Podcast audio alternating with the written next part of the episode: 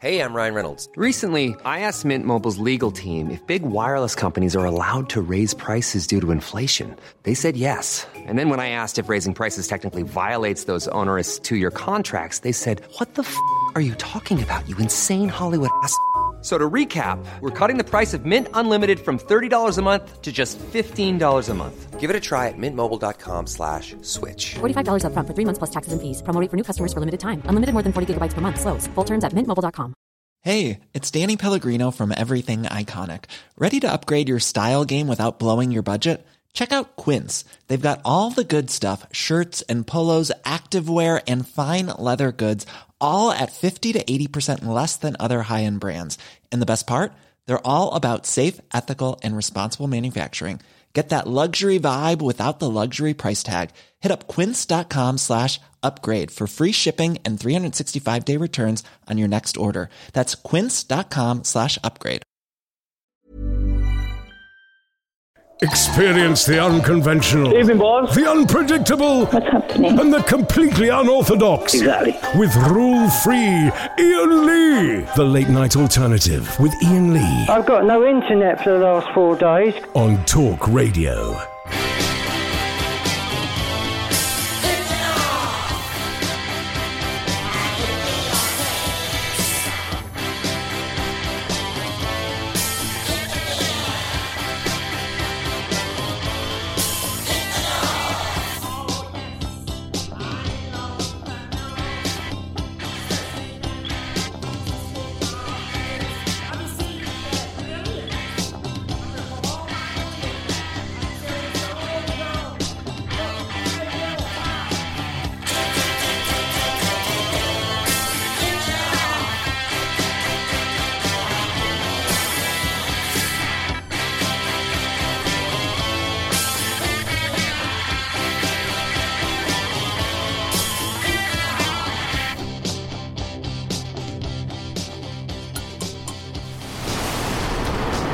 This is very exciting. I've come to Manchester on a cold, wet Sunday. I'm in Manchester for about two hours. Um, I'm going to the library to see an exhibition of Frank Sidebottom, This is a security announcement. Chris Sievey stuff. I'm meeting up with uh, Steve Sullivan, the director of the Being Frank film, and Dave Arnold, who's one of Chris's Frank's good friends. Now, where might they be? Where might they be? There we go, look.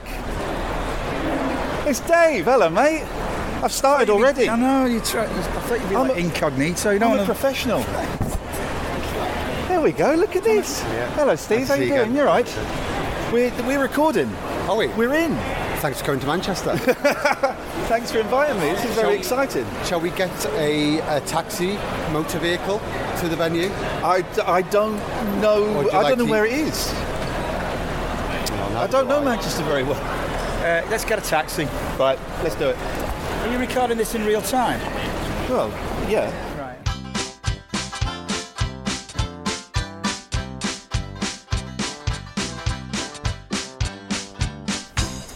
Well, we've had a short cab ride. Sorry, I'm just recording some stuff for the radio, Larissa. I hope you don't mind. No, no, Um, do you want to just tell us what, who, what, what your job title is? You're very important. Go on. So I am. I'm the Service Delivery Specialist, Archives and Heritage, which basically means that I'm the Senior Archivist. There you go. There you go. That's not a bad gig, is it? And you very kindly opened up the exhibition for us on a Sunday. I have, yeah. I know, it's all very exciting, isn't it? It's like um, Michael Jackson at Harrods. Probably can't say Michael Jackson anymore. Sorry, controversial, controversial. Delete, delete. delete.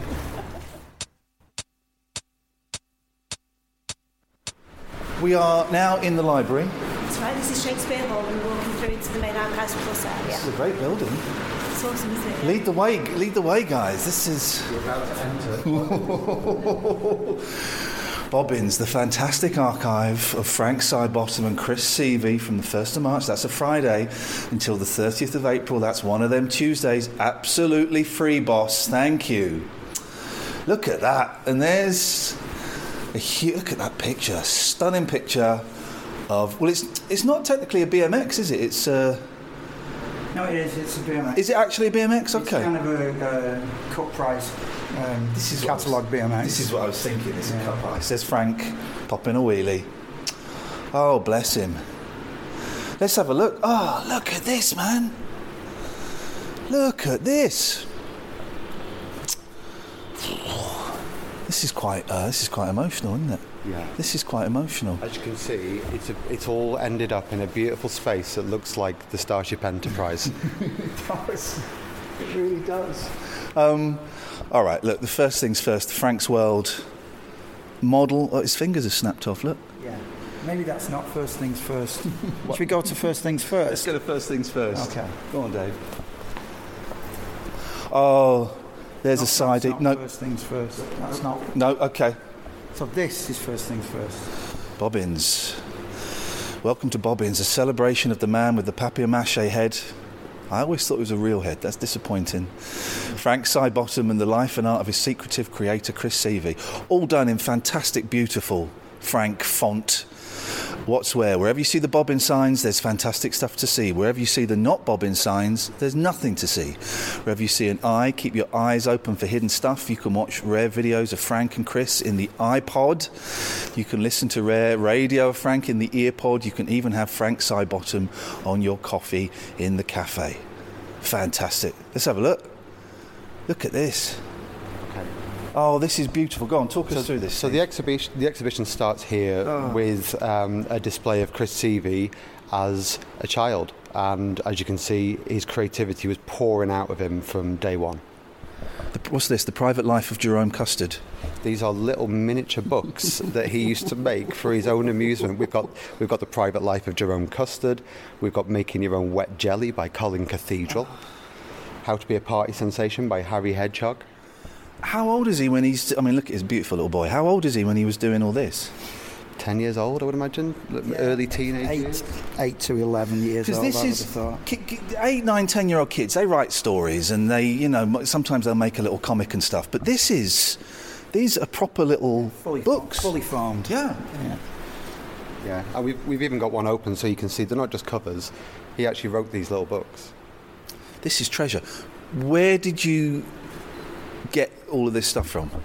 Well, I, I, I kind of became like the temporary custodian of all Chris's stuff after I wrote to Martin, Chris's brother, Yeah. about two years after Chris's death and said, Look, has anyone ever thought about making a documentary about Chris? Not Frank specifically, but who was the guy inside the head? Sorry, I've just seen this rather disturbing image of Chris with his painted nipples. Sorry, that's Well, that's- in a mullet. This that image right there. That's That's that's, who was inside the head. Um, yeah, the kind of the image that we're looking at is of a, of a, a, a teenage youth who has painted himself red and black with house paint. Go on, sorry, you were talking about Martin Sievey, his brother.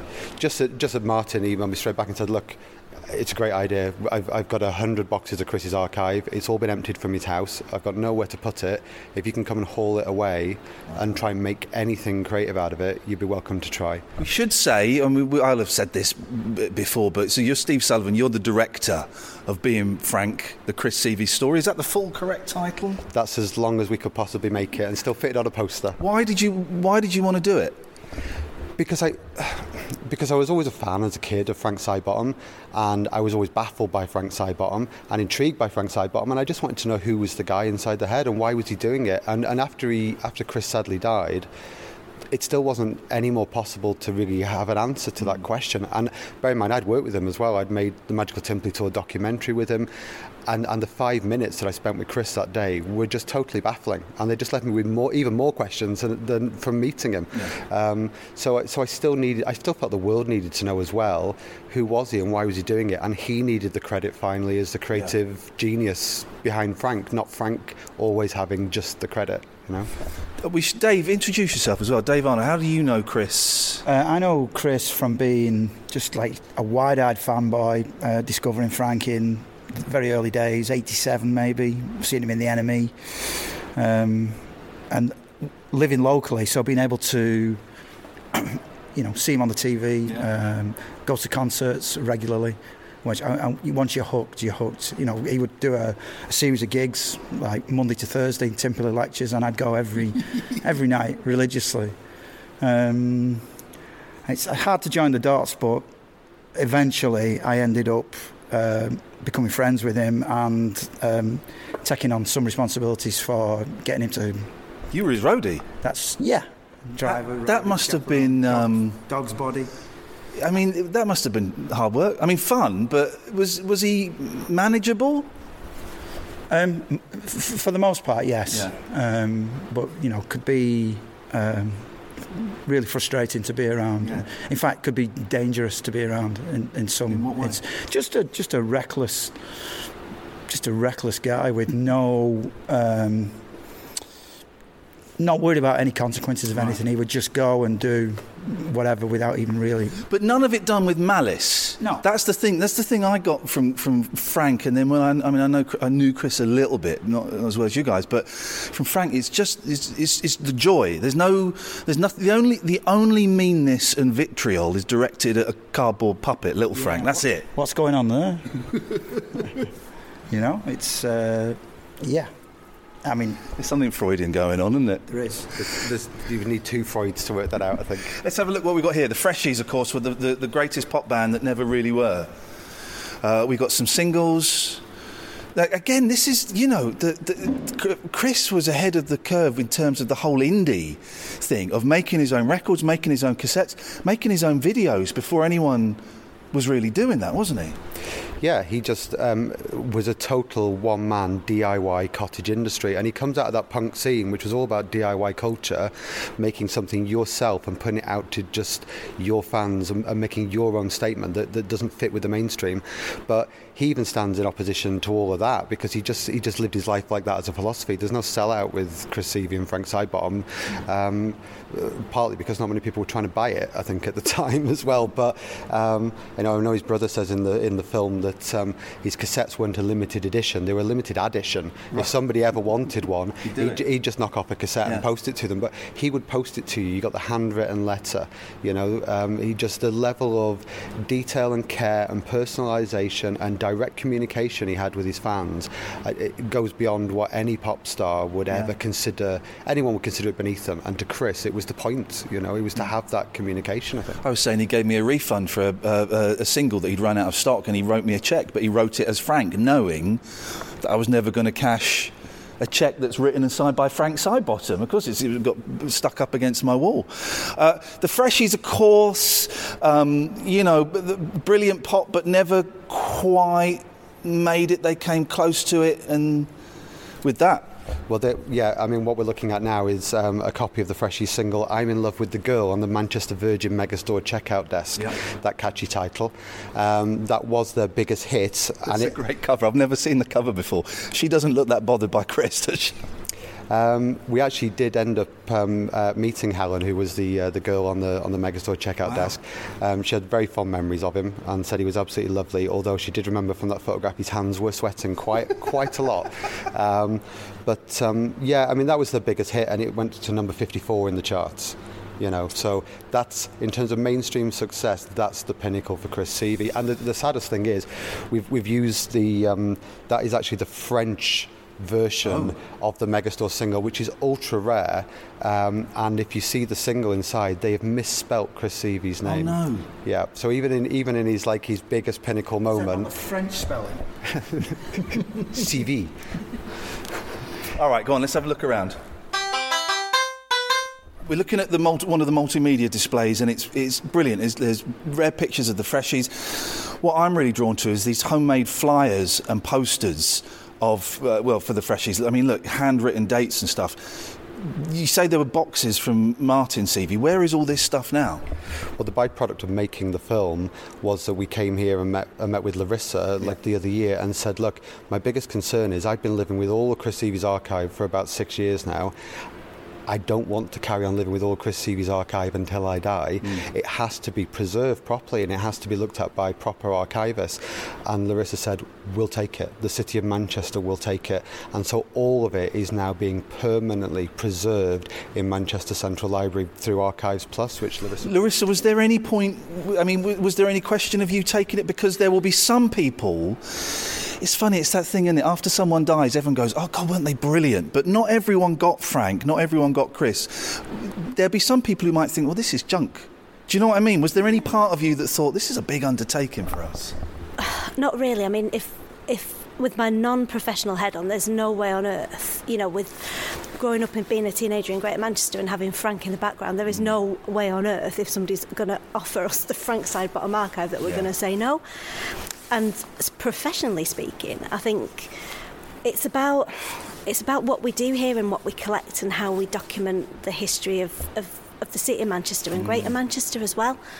And it's about making sure that for the 20th century we collected everything that was important to everybody. So if you think about Victorian popular culture and how little of that has survived and how hard that is to unpick, we can't really make the mistake with that with 20th century hmm. culture. So somebody like Frank and and just Chris, and when you see Chris and you see how creative he was, it, it would be a missed opportunity hmm. not to document that Yeah. really. And you know, we've taken we've taken Chris's archive into the Greater Manchester County Record Office, so that's the, the the arm of Archives Plus that collects for the whole of Whose the, job is it to go through? Every, I'm assuming you've got to go through every single thing, Oh, have you, and catalogue? Yeah, is that well- you? Well, yeah, we'll have to think about how we're going to c- catalogue it because it's a huge job. But you know, the the Chris Sievey archive sits in the Greater Manchester County Record Office now, alongside Tony Warren, alongside um, Shirley Baker, the photographer, alongside um, Martin Parr. So it's all about those people that were capturing working class and honest Yeah. Greater Mancunian culture, really. And for me, that's just. It's totally awesome. That's this is a career high. Oh, really? Well, good. Dave, what, what what do you reckon Chris would make of I know it's, a, it's almost impossible question. He'd laugh, wouldn't he? He'd be out the front smoking a fag. you know he would. Yeah, he really would. No, he would be. He'd be knocked out. I reckon. It's like, you know, he maybe gave the gave the impression that he didn't really care about this stuff, but obviously he did.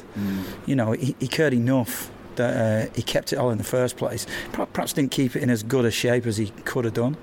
Um, but he's left it all for us to um, to do these sort of things with, you know, and people are gonna people are gonna learn. I mean, I think Chris as a as a person to look up to. If you look at Chris's peers and, and, and his contemporaries, they've all done quite well for themselves, but none of them have got a statue that's been built that's going to. I've seen the document; it's guaranteed for 200 years unless there's a nuclear holocaust, you know, and regardless of him being Frank Sidebottom, that's almost a side issue. It's just it's it's about being a true artist. But this is what is interesting about the film, Steve, is that a lot of people kind of my age will only know Frank from like number 73, the kids' TV show, maybe Oink Comic, if they go back that far. And that's it. The, the, the think of the clown with the big paper mache head. But what this exhibition, and we've only just started, but what this exhibition and what your film shows is that Chris Sievey was an artist. He was a musician. He was a performance artist. He was he was he was a he was an artist. Yeah, and I don't think he even thought of himself as an artist. I, am not sure he thought too hard about what it was he was doing because he was too busy doing it. Yeah. He would just get up every day, if he'd ever been to bed, which he very rarely went to bed, and, and just kept making work. And to me, that is an artist. That's a genuine artist. Um, and that's the thing that I learned most from making the film and researching his life is that I only came into it knowing about the Frank Sidebottom aspect of it. And then I suddenly found out, oh, yeah, he was a singer songwriter. Oh, he was an illustrator. He, he was able to adapt to any medium and take it on and not just make something that's really credible, but also really idiosyncratic as well.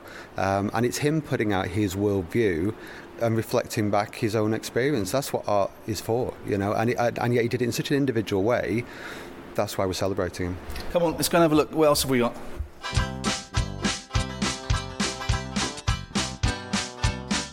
We're by the head. Now, this is the re, the, the later head, isn't it? Not, only ever one head. Was there? I thought there was a. Wasn't there not a first one was that a- was? the, the first head was, was constructed from paper mache. Right. Um, but after after say 20 consecutive gigs, the nature of what he's doing with a sweating, um, condensation, it started to decompose. Yes. Started to decompose. So the idea was that we'd, we'd move up a gear and he would make it from um, fiberglass. But unfortunately, to make a fiberglass one, they had to sacrifice the paper mache one to take the to take the latex mold off. Oh, it. so that, that's gone. So that's That- gone. That's been Yeah, destroyed. Yeah. Just to be really geeky, because it was ruined, he actually did cover it in tin foil and turned it into Frank Sidebottom's robot, Robotom. And I think he used to bring it in on a tea trolley, didn't he? Yeah. It- you, you were saying, Dave, it is.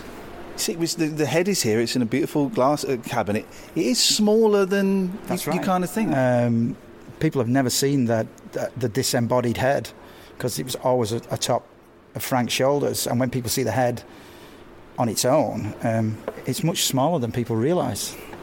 I think as well, people think it, people think it was bigger than it was because Frank was normally right in your face if you were if you were meeting him, so it probably seemed a lot larger than it was. Partly because he couldn't see through the eyes. What what are the eyes made of? Is that like it looks like a stocking or something? tights. It is, isn't it? Ladies, ladies stockinette. Of course, one of my favourite bits was just when he just stick the tongue out through the mouth. He just someone would, would annoy him in the, the audience, and he just stick the tongue out and waggle it. Oh, Or, pu- or push a twiglet in through the lips. yeah. Um, oh, oh, oh, oh! Look, this is actual treasure. I'll take this. I'll take this. Um, so we've got some. Well, we've got little Frank bodies, little Denise body, um, just made of cardboard. They're all just made out of. I think he did have one particular type of uh, what someone described as a potato puff box that uh, that he liked to use, a particular type of crisp uh, that he just knew that it would be exactly the right size for little Frank. But they're all just, as he always pointed out to you, it's just a piece of cardboard. And I'm, he, he would make loads of these, would he, Dave? Because quite often they get trashed. I'd see them and they get they get battered. He would make one pretty much for every concert. Uh, uh, uh, if you never went to see Frank, his concerts were very sort of interactive. There'd be a quiz, there'd be a Subbuteo tournament, there'd be some some element where you where you could win something, and the prize would always be um, a puppet, a little puppet body. Yeah. Um, we're looking here. This is little Denise. His head was, was stolen, was uh, mysterious circumstances, never found. Yeah. It was never found. We're actually considering for the two month period that this is on is is holding a puppet amnesty to see whether um, we can get that back.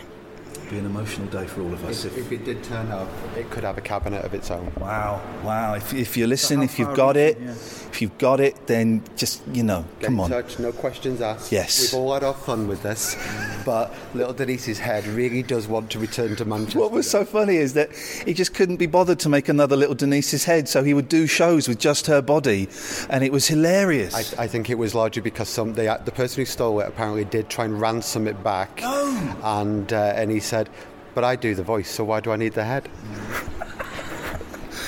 oh, look at that, and the simply big shorts. So we got little Denise. Yes. This is little Frank in his showbiz outfit. Which you'll notice has been crossed out as well. So Frank at some point has crossed out little Frank there. And we got the um, Simply Big Shorts home kit. And then on the end, that's uh, that's actually a little Marquis Smith. Okay, right, okay. Um, and the banjolele we've got, which was used in the earlier shows, not so much towards the end. I, I, it, was, it was normally keyboards. I, Moved on to keyboards, yeah. Um, however, he would use that um, in most of his TV um, Yeah. intros. I think the banjo is used. That's actually a really decomposed picture of. Is it Beryl Reid? I think it was Beryl. Reed. Yeah, Beryl Reid. That, sh- that that photograph. So a lot of this stuff has, has developed quite a lot of. I think the word is patina, you know, um, but it's but that but that is part of Chris's um, uh, aesthetic as well. I Yeah. think you know he liked it when things decayed. Yeah. Remember his brother taking us around the back of, of the house where uh, he lived until the end, and he said there was a there was an old piano out in the backyard because it's Manchester. It rains a lot, Hmm. and he said the the piano just got more and more warped over the years, and the sound got worse and worse. And Chris absolutely loved it. He loved the changing sound Oh, Yeah. and the way things just decay. He thought that was brilliant. A lot of people will remember Frank from the comic Oink, which I remember it as being like a sort of kids version of Viz. They kind of came out at the same time. It was slightly subversive. Kids version is a little bit patronising, but he put so much work into his Oink Sometimes it was a comic strip. Sometimes it was just like a portrait or something. I, I would imagine he got like 20 quid or something for it. You, you, you quite often, I get the idea with Chris that the amount of work, more often than not, the amount of work he put in was not reflected in the check that he was given at the end of the day. No, I don't think it ever was. But you couldn't have paid him enough hmm. to, to ever pay him fairly for the amount of work he did. Yeah. But also, from what people have said, he didn't value money. He Right. didn't really know what it was for. He didn't care about it. If he had it, he- he'd spend more than he had as soon as he had it. What's the story about him going off to pay the gas bill? Oh, that's about his computer games. Yeah. That um, his wife had said you need to pay. I think it was the telephone bill. Right. You need to pay the phone bill. Here's the money to go and pay it. Just go and pay it. And then he came back in a couple of hours later, going, "Look at this! I've got a computer. I'm going to write a computer game." And she said, "You've paid the phone bill, haven't you, Chris? I'm going to write a computer game." And he bought a ZX81 and he did write computer games. He wrote multiple computer Yeah. games and he put them out, and um, they earned very little money. Uh, I don't think it ever earned enough to actually get the telephone reconnected. So we got a lovely picture from Oink, and this is—I mean, this is stunning. I, I'd have this on my wall with, without a shadow of a doubt. Batman, uh, Bat Bottom and Bobbins, which is definitely not Frank and Little Frank as Batman and Robin. And then we got the stark contrast. By the way, that's lovely choir we can hear in the background, which is beautiful. If you're wondering what that is, stark contrast. There's uh, a, a self-portrait of Frank. Sans hair, because me as me after chemotherapy. That's a bold. That's a bold thing to do, isn't it? uh, on on multiple levels. um, yeah, it's um, that to me is is what you know a, a great uh, kind of um, example of why I would say he was a pure artist. Someone who could actually take the news. that, I'm sorry, sir, you've got cancer, and go home and go right. How can I make that work for me? How- What can I do with that? How can I reflect what I'm actually thinking by bringing it into Frank's world? It's a stunning. It's a stunning picture. And you know, there's going to be a lot of people coming here over the next two months whose lives will be directly affected by cancer. I hope they would look at that and go, "Oh, life really is what you make of it." You know. How, Dave? Do you? How was he with, with when he got the news of the cancer? Just like Steve said, exactly the same. He was kind of like brilliant. That gives me loads of material to uh, to, to work with, Really? to, to make comedy. Yeah. Oh, well, not comedy because Frank didn't do comedy. No, but- but to, to make. To Yeah. create. Um, incredible. Go on. Right. What else have we got? Let's. Uh, So this is, this is another thing here, right? This, so this is, this is a, a large screen showing you maps of Manchester through the ages, how Manchester's changed, and they're all really detailed and, and elaborate. Uh, you know, 1750. we've got the magic eye, which the- is telling us there's something here. but there is an eye, and if we and if we scroll through the centuries to 1988, for example, I remember this. There's Frank's map of Timperley. Frank's Timperley bike race game. I remember this. Jeez, look at this. That's just stunning. Look. No, this music's great. The music kind of elevates this to something spirit. I mean, spiritual, yeah. Um, this is stunning. Look at this, the NatWest Bank. Uh, it's, it's a beautiful. Listen, if you don't know Frank's art, then I'm going to see my Twitter because I'm going to tweet a few bits and pieces, okay, so you can get an idea of it. But it's very stylized. It's very unique. It's very obviously uh, Chris and Frank. It's instantly recognisable. Yeah, it- exactly. Emerson Lakes, lard, the vital lard supply. He's having a large sale as well. Oh, it's beautiful. Look at right that. down to like, this dog on the football pitch. And again, this must this is this is huge. This is detailed, really, really detailed. He's done it as, as sort of like a board game. Um, this must have taken him ages. Dave, how, how long would he spend doing something like this? Would, I, I imagine he would just get lost in it, wouldn't he? That's it. He would start. He would, he would pick up the pens and he would start, and it wasn't done until it was done. You know, he would not eat. I mean, Chris was a smoker. He liked to smoke. Yeah. But if he was deep into doing something like this, he would forget to smoke. Wow, really? Yeah. He was that much into it.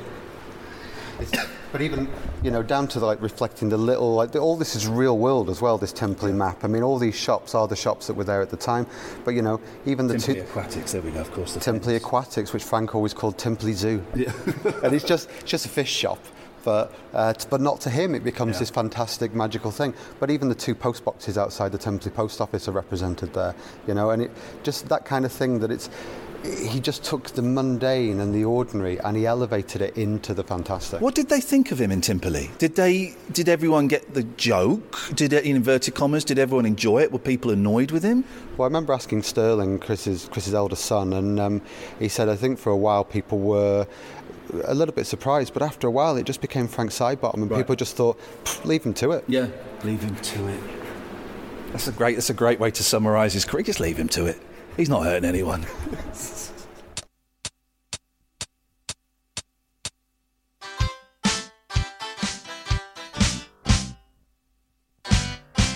The radio show where the owls are not what they seem. Do you or have you ever watched Twin Peaks? The Late Night Alternative with Iain Lee We could be dreaming and meeting each other in our dreams. on Talk Radio.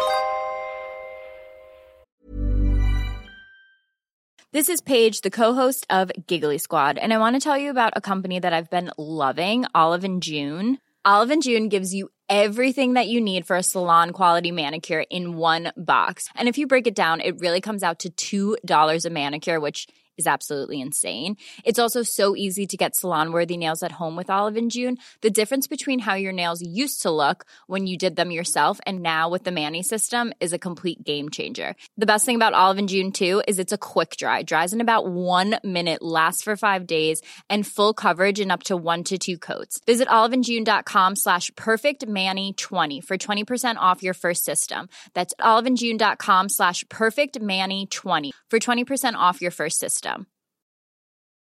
It's that time of the year. Your vacation is coming up.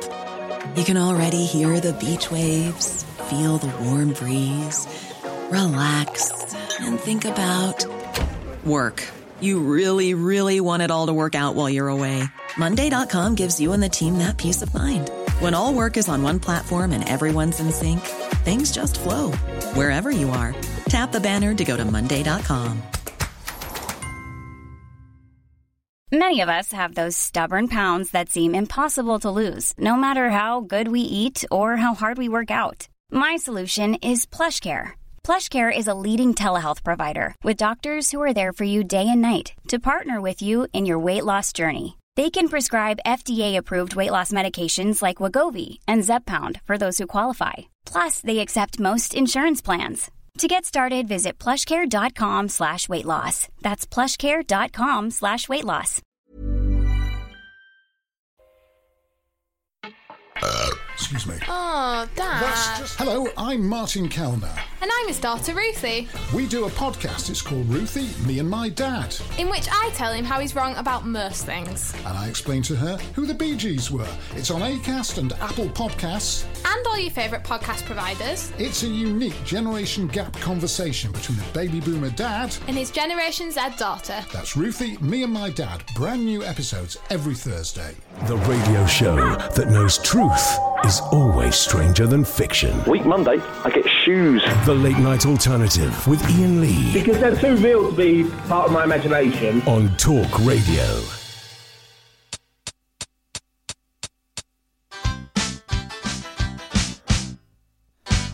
We're just looking at a sidey, which was the ill-fated.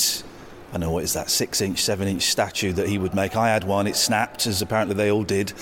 Chuck mine away at some point. I mean, that's ridiculous. But you're telling me this one is, is from a is from a fan? Yeah, uh, the fans have been great. Um, we put the word out that the, this was going to happen, and as as brilliant as um, the archive is, um, it's been really great for people to bring things that they've, they've won at, at concerts and just one-off bits and bobs, really. Um, this is a, from a local reporter, is it? He's, uh, he's a, a guy who was a, a press reporter in Manchester for, for decades, Mike Barnett, um, who actually now is connected to Home, where the film is having its Manchester premiere. Um, and um, he actually brought it into a meeting that I had with him just to talk about the film launching at Home. And he said, Oh, here's my sidey. And I said, Great, can we borrow that, please? Because we need one for the exhibition. Yeah, of course you can. Um, Mike has actually ended up in the film uh, asking uh, Frank about his uh, career highlights, which, which was Paul McCartney. Or it would have yeah he says Paul McCartney. And Frank says well that would have been if I'd met him. Look over here. Look, I can see now. When because Frank kind of disappeared for a bit, and we'll get back onto Chris in a bit. I promise. Frank kind of, as far as I'm aware, certainly disappeared from my life a bit, and I think he disappeared from public life a bit. And then when he came back, he brought out these sort of homebrew CDs. Is that have I got that chronology right? Yeah, he started a little imprint label called Sidetrack, I think it was called, and um, started putting out um, some of his older material from the 80s so people, a newer generation, could discover what Frank had been doing all those years. What have we got in here? Tell us what all the stuff. Oh, look, there, there we go. Look, what have we got here? We got a we got a mixture of we've got Oink comics in here. Um, I'm looking immediately at a picture of Frank and Dannii Minogue together, uh, which which is Pop Pop's greatest um, ever meeting. Um, Dannii is dressed up in a very sexy black PVC low cut dress. Frank is dressed up as Father Christmas, of course. I mean, what what more would you, Yeah. would you expect? um, well, as you can see, this cabinet also shows he met quite a lot of celebs. There he is with a Dalek. Oh, what was it? Now, some people will, well, maybe you can't explain this. Some people will struggle to understand his obsession with pop culture. I, I, and Chris was obsessed with pop culture as, as, as much as Frank, wasn't he? Do you mean the Beatles? Yeah, yeah, pretty much. Yeah. Chris was a huge Beatles fan, wasn't he? He was. Um, Didn't he go? Now, this is one of the things I learnt in the film. He went to Apple. He auditioned. He was part of that great farce when he the, didn't actually audition. Did he what not? what he did was he just put himself upon them. Him and Martin went down on the train to the foyer, Apple's offices, and said, "We're not going till somebody sees us with their acoustic guitars," and uh, and stayed there until somebody saw them and they played their songs. And the guy went, "Actually, yeah, that's pretty good. We'll get you in." Yeah.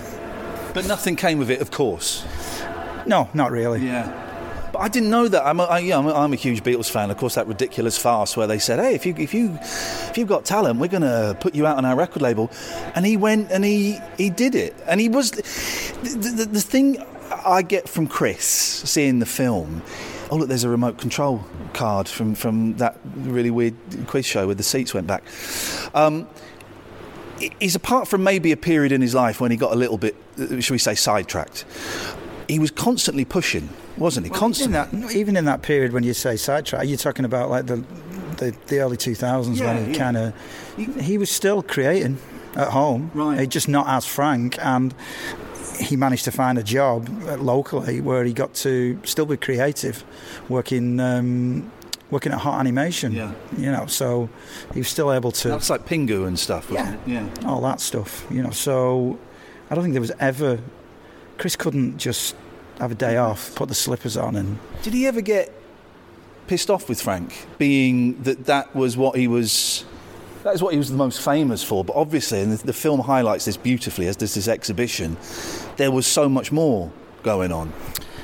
um, yeah, you know, without giving away Yeah, too many spoilers. But yeah, um, there's definitely an, an, an inner struggle going on, and actually a three-way inner struggle if you bring in the, the little Frank hmm. character as well, where it's like a step down of of uh, turmoil. It's step down of turmoil. Here we go. Is a, a lovely picture of Chris, home recording studio, playing the guitar. Do we know what he's doing there? Just Yeah, just constantly making. He's he's making work presumably in that photograph as Chris Sievey, and that's what Dave was talking about. I think that during the down the down years where he wasn't doing Frank, he went back to doing Chris. He just wasn't releasing it. So so there's like a 10, 15 year period from the mid 90s onwards to, to to the end of his life where he was making new Chris Sievey work. Um, and it's all on this mixing desk, uh, which, which you see at the end of the film as well. Um, and he just didn't release any of it. And I, and I think that was always the intention. Once he eventually retires Frank, Chris emerges and goes, I'm an artist and I do other things. He told me, uh, again on the comeback, I'm using a slightly lazy phrase there, that he had a five year plan. Is that right? Correct. And the five year plan, as far as I remember it, I mean, I was just sat there. This is when I came up to be on his Channel M show, and I was just sat there. Just thinking, oh, I've sat with Chris Sievey, this is insane. So a lot of it kind of I, I didn't hear. But his five year plan at, at various points involved him making a Frank Sidebottom movie, but without him in it. He told me he wanted John Simm to play. This is the you're talking about the Michael Fassbender. Well, that's thing. kind of, I guess, what it evolved into, was it? Chris was Chris was smart because he had plans that on the back of that that he was going to do his own biography, Right. which was going to be the true story. Yeah. Um, but not a documentary ab- about you know with actors. Yeah. So this is why when when Chris died um, and Steve came, we kind of knew each other. We, we'd met at the, the funeral, and obviously I was there when Steve made his uh, magical Timperley toast uh, show. Um, so I knew that. Um, it was Chris's intention that, that the true story would, would come out. So when, when Steve wanted to make the documentary, I was like, I've got to see that happen. And at some point, if I got this right, he was he was going to have like a press conference or something and take the head off and go, "This is," or you know, do some big reveal and say, "It's been me all along." There's many different versions from the people that knew him around those years about what the five-year plan exactly was going to entail. But the one thing that I mean, a lot of those people as well say, "Look, he did tell me, but I just wasn't listening because Yeah. he said all kinds of stuff, He and you just could, and you just couldn't take it all in."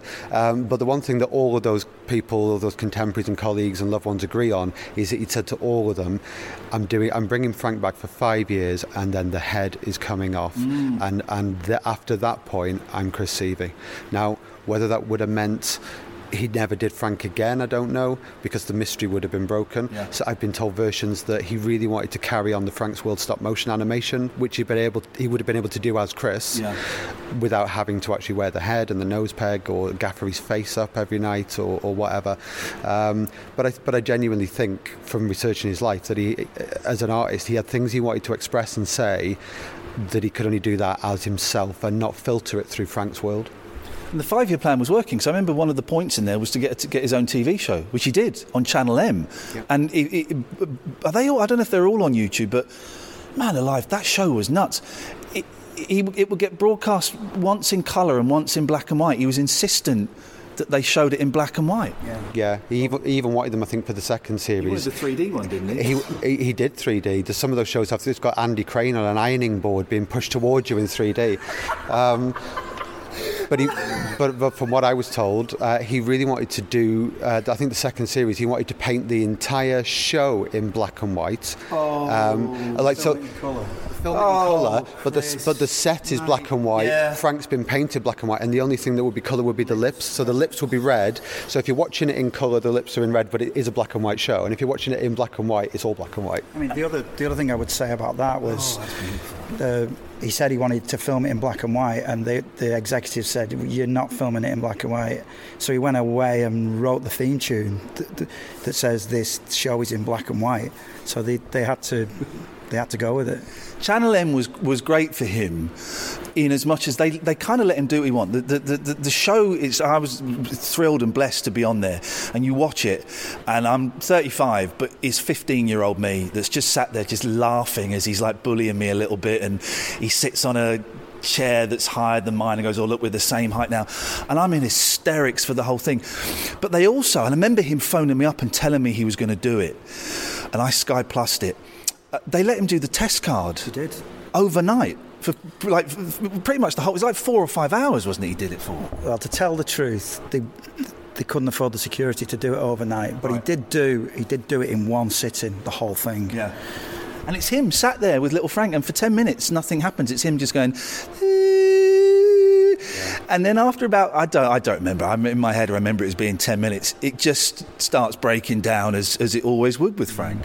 It does, and um, a lot of people think that the test card is, is up there as some, some of his best work because because he's perfect. He, he- he's the he- he's a true situationist, and and even with just a piece of cardboard, he's able to. You know, stuff happens. I saw him do an exhibition at a gallery in Chelsea, I think it was, in London. He had like a residency there. And um, and I went down there and saw it, and it was, I mean, he was just, it was, you know, there was maybe about 15 people there, and he was just getting me to put pictures up for him. And then he got the poster paints and put them outside, and he got in, yeah, and he got in terrible trouble for, for putting paints on the, I don't know if it was on the glass or if it was on the concrete outside. Yeah, uh, that's. Do you want to? That's a long anecdote, but it's, do you want to hear it? Yeah, go on if you don't mind.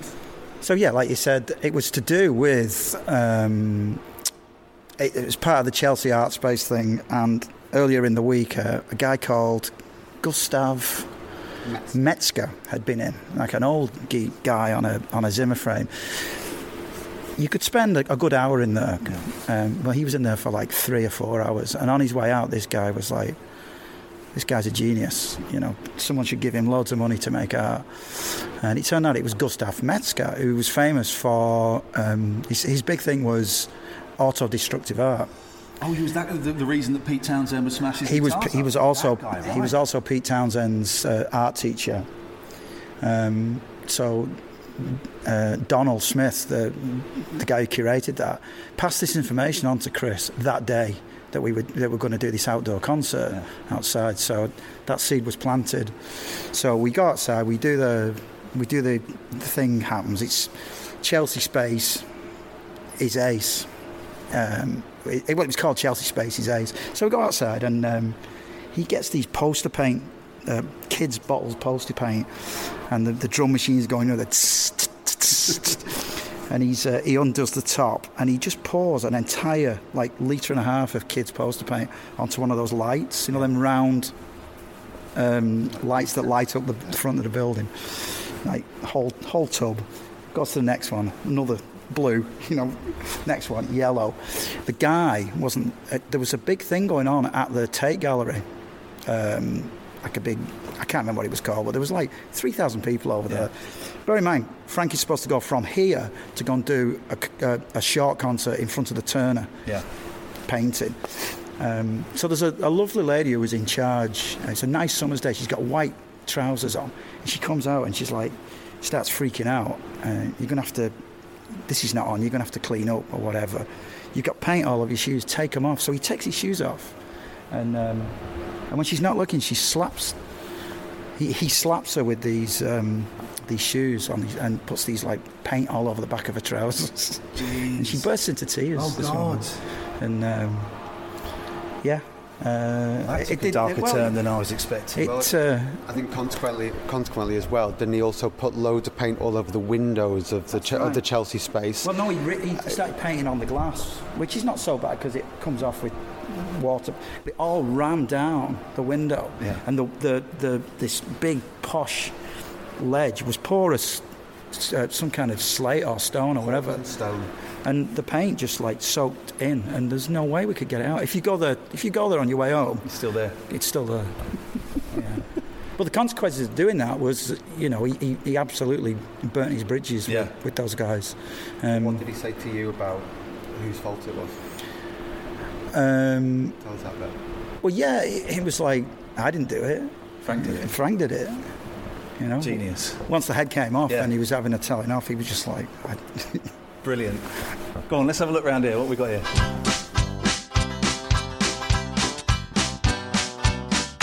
I'm thrilled to see you've got my. Oh, look, you can look as well. There he is. You've got Amoeba Frank, who is the size of an amoeba. How did you find that? We, it took, it's- tough. it- that's why the film's taken seven years. Most of that time was just looking for Amoeba Frank. Uh, we thought we found him many times, but it was just a piece of fluff. The film did take you a long time, Steve. What was going on? what was Um, going on? There has been a lot of cardboard, there's been a lot of gaffer tape, and there has uh, been a lot of colouring in. Um, but no, it's you know the film is a look through one man's entire life, and Yes. the Two- narr- two- well, two men's entire lives. One man, one man's entire two lives, um, and and you know there's a narrative about Chris that he died tragically young at 54, and he did. But the amount of work he packed into those 54 years, it- no, I'll never really be able to get across to people just how the volume of information that's had to go through to make that. What is film. great as well, all, all crowdfunded, pretty much crowdfunded. It was crowdfunding for the first few years, Yeah. and, and then I just had to go to the film industry Right, and because it need got on board. it just it became a bigger and bigger story. But what is interesting about your film and about the statue and about the funeral is, I mean, he he was going to have a pauper's funeral, and then uh, someone, Jon Ronson, someone tweeted, "Can we raise a couple of grand to help?" Suddenly there was enough for the funeral. Then there was enough for the statue. Then people wanted to contribute to this. I guess what I'm trying to say is it- the, the affection that people have for Frank and indirectly Chris is phenomenal, isn't it? The the love is endless, but the love I think is a direct reflection of how much love he gave out to everybody else. You know, he puts even if he, somebody orders some badges, as someone says in the film, he'd send them a handwritten letter. Yeah. You know, he spent way more time. on that than he's earned from the badges. So he just gave and gave and gave and gave to anyone who was interested in what he did. He, he loved them for it, and in, and in, then they're just returning that love. He was so kind to me, you know. He was. Uh, I, only, I only met him a, f- a few times, and he would phone me up and, and hassle me on the phone sometimes. Look at that with the telescope with the giant eye. There he is, his Morrissey. um, but it- both Chris and Frank, Chris more so actually, were so were so kind and so generous to me. What is that? That's Chris TV. No, it's not. Is it? Is that him being Salvador Dali or something?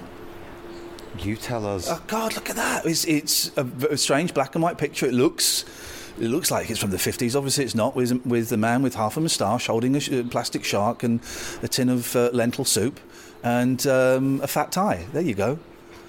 What else have we got? I, I've got to say because I'm only in Manchester for two hours, and then I've got to I've got to get the train back. So we need to rattle through the rest of this. There's the famous ZX Spectrum. Yeah, this is a whole cabinet of his computer games, and um, you know, the, there's, there's so much work he did. Even when you see the film, and the film is so densely packed with, with, with Chris's life and work, but. Um, we were only able to cover in the film one computer game. He must have done five or six. Uh, we've discovered like prototypes for games that he was writing and never finished. Somebody even asked me the other day, "Have you heard of a game called The Biz?" They said, um, which was um, Well, the which Biz is a famous one, yeah. yeah, which was which was Chris's. Uh, you get you be a pop star game where you start a band, give it a name, um, record records, try and get into the charts and whatever. What people don't realise is is that we had some we had a computer programmer look at the code for the biz. It's impossible to get to number one in the charts, which is Chris's autobiographical statement of I can't get to number one. Why should you? What was the great? Was it Amoeba Rescue with the game where you had a blank screen and everyone had to point to the screen where you thought the amoeba was going to appear? Then you'd hit the space bar and whoever was closest to the dot won. Yeah, one pixel lights up, and unless you're pressing that pixel, you haven't won. Uh, Billy and Barry Belly. I never got the record, of course. Thanks a lot for that. Um, packet of fags. What have we got? Are these? Are these? These are this is a, this cabinet's a combination of wind-up letters, court summonses, and final demands. Oh my God! Look. Um, what is this? Plea notice. Is it your intention to plead guilty or not guilty to the charge? What is that for? One of his misdemeanours. Aye, aye, Um, aye. There's a there's a court summons there from uh, a court in uh, Staffordshire, demanding that the freshies uh, appear in court for splashing water about in the toilets of a motorway service station. Oh, they got to pay seven pounds. This is incredible. This is incredible. Look. Seven pounds in 1981. There's um, there's job seekers. Is back to work. Job goal: artist performer. Contact. What, what I'm going to do? Contact TV. This is. I mean, this is. This is heartbreaking. Actually, when we met today, we agreed the following steps. Job goal: as artist performer. Contact TV and radio stations about possible work. Look for vacancies in stage managers. Contact the family channel about possible work. Ask own contacts on a regular basis for jobs. 96. It's 1996. Yeah, I mean the fact that a man with that much ability had had to sign on. That's grim. As an artist, Can you imagine what the uh, the reaction in the job centre was if you said, "I'm an artist." Yeah, well, I, I mean, I used to go into a job centre and they say, well, and I say I was an actor, and they say, right, yeah, sure, son. Now, so going in, I mean, that's uh, 1996 as well. That's heartbreaking, heartbreaking. These pods, what have we got? We've got pods. So we've got three listening booths here. Um, that uh, we were talking before about how much Larissa has been able to get us through uh, red tape. Well, we were originally told we've got three listening booths. You can put three minutes on. Uh, it's got to be the same three minutes in every seat. She's managed to break the rules. We've now got an hour of different content on every seat. So, so these are rare radio templates. It really is. Just, just, just going to bootleg it. Yes, Frank Sidebottom here with the Timperley Top 10. Oh, well done, Larissa. Yes, breaking the rules. Which is what it's all about, you know. It's it's about. By the way, this looks absolutely stunning. You've done such an amazing job with this. It looks incredible. We've got two, we've got two cabinets here of football-related stuff. Obviously, football was a massive part of Frank Sidebottom and Chris's life. You know, it, it has everything from Chris was a huge Man City fan. There's his deflated Manchester City banana. Um, if you come around here and just have a look through that magnifying glass, what Oh, look, there's some Subbuteo men, and there's a Frank Sidebottom Subbuteo man. God, that's incredible. Look how small that is. I mean, it looks does look a bit like Betty Boop as well. It's got to be said, but that is uh, the attention to detail. That's what it's all about I, with Chris. Is the attention to detail. Don't start a lawsuit with the Fleischer estate, please. Uh, there's one of his um, larger scale Subbuteo figures. Uh, when Frank used to place fans at Subbuteo, he would always bring out his massive Subbuteo figures That's so he could cheat. Skeletor, isn't it? Yeah, that's a giant Skeletor. There was a giant Dalek on a Sabutio base and a couple of Palomino horses, I think, that he used to have in goal. Yeah. Right, listen, let's have a look at these, these video booths. Yeah. Um, which you've got set up. Ah, Steve, this is. Um, I'm sorry it's such a rush visit. This is really emotional. This is lovely. Look at this. So we've got a couple of booths. We've got nice air headphones. What have we got here? So they've let us use these. These uh, we've got three video pods, uh, like video text. So they're individual booths. People can come and sit in, and they said give us a few Frank Sidebottom videos. Um, so we've put put about 28 hours Oh, of the rarest material that we discovered in his archive. There are whole Frank Sidebottom gigs in here. There's a whole Freshies gig. There's one of the Freshies Razviz videotapes. There's the original Being Frank videotape. There's the original Denigration Now videotape. There's stuff that, that people have never seen. The things that are in the film for like three or four seconds, or just thing. you get the whole gig. Right, listen, let's talk about the film. The film's coming out the 29th of March, Yeah, 29th of March it comes out. and it's The- getting a general r- release. Yeah, it's come, so cinema uh, on the 29th of March. It's also coming out on digital on the 29th of March, so iTunes and Amazon and those kind of places. Um, and um, I I think I'm hopeful that about a month later the DVD and Blu-ray come out. I would recommend if you see it at a, a local cinema, go. I've seen it on a big screen, and it, it, it just looks. Seeing Frank on a big screen is a joy anyway. But it, it, it just looks amazing, so I'd recommend that. But the DVD you said is just packed full of stuff. We've absolutely bonus stuff. we've crammed it. Whatever whatever we can fit on the disc, it's just it's, it's exactly as Chris would have done. Fill it um, because there's there is so much stuff you have to just Yeah. put out, give people as much as possible. Um, but yeah, the, I, my hope is that people go and see it at the cinema because not only are you seeing it. Um, on, a, on a big screen, and you're seeing all the tiny detail that he did, Yeah. really, so you can really see it. But also, you're seeing it with an audience, and when you see a film with an audience, the the funny bits are funnier, and the sadder bits are sadder. So Hearing an aud when I saw it, you very kindly invited me to a screening at the BFI, and when I saw it, hearing a whole cinema laughing at Frank or so, you know Chris, that was that was really special. That was really special.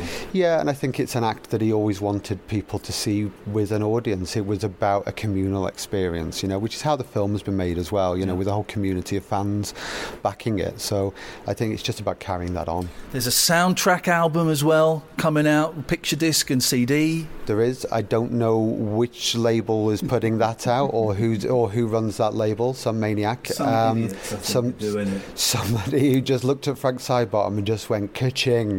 this is gonna, this is going to make me a fortune. Now, now he's gone. We'll make loads of money off his back. That'll do. Yeah, it. Uh, that person's got a rude awakening coming when the bills start coming in. But no, it's we've in all seriousness, there is a beautiful picture disc vinyl album we've been allowed to make. There's a CD of it as well. We've made sure the CD is slightly different than the record, so so there's like a, a, a different track listing. Um, it, it, and it's what what I love about the album is that it's it's I'd say slightly more of a Chris Sievey album than it Yeah, is a Frank yeah. Sidebottom album. But this is the first time people have been able to hear most of those Chris Sievey songs. They've been lost on audio cassettes, unlabeled audio cassettes in a cellar um, in in the northwest, and now we're making them available. Right, listen, it's quarter past two. My train is in half an hour. I hate to dash, Larissa, but I have to leave. Thank you for opening the library for us. Thank you, Dave. Thank you, Steve. Best of luck with the film. I'm, I, do you know what? I, I really just, I'm getting the vibe that this is going to, your, your hard work is going to pay off. So well done. And well done, Chris and Frank. And this has been really emotional, actually, coming and seeing all of this. You know, it's, um, I always get a little bit choked up when I see um, Frank like this. So thank you very much for inviting me, guys. I appreciate it. Fantastic. I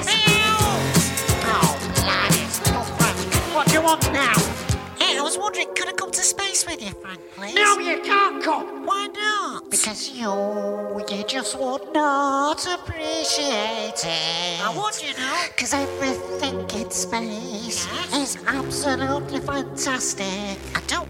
know. And if you don't believe me, I'll show you my photographs when I get back. Oh. Space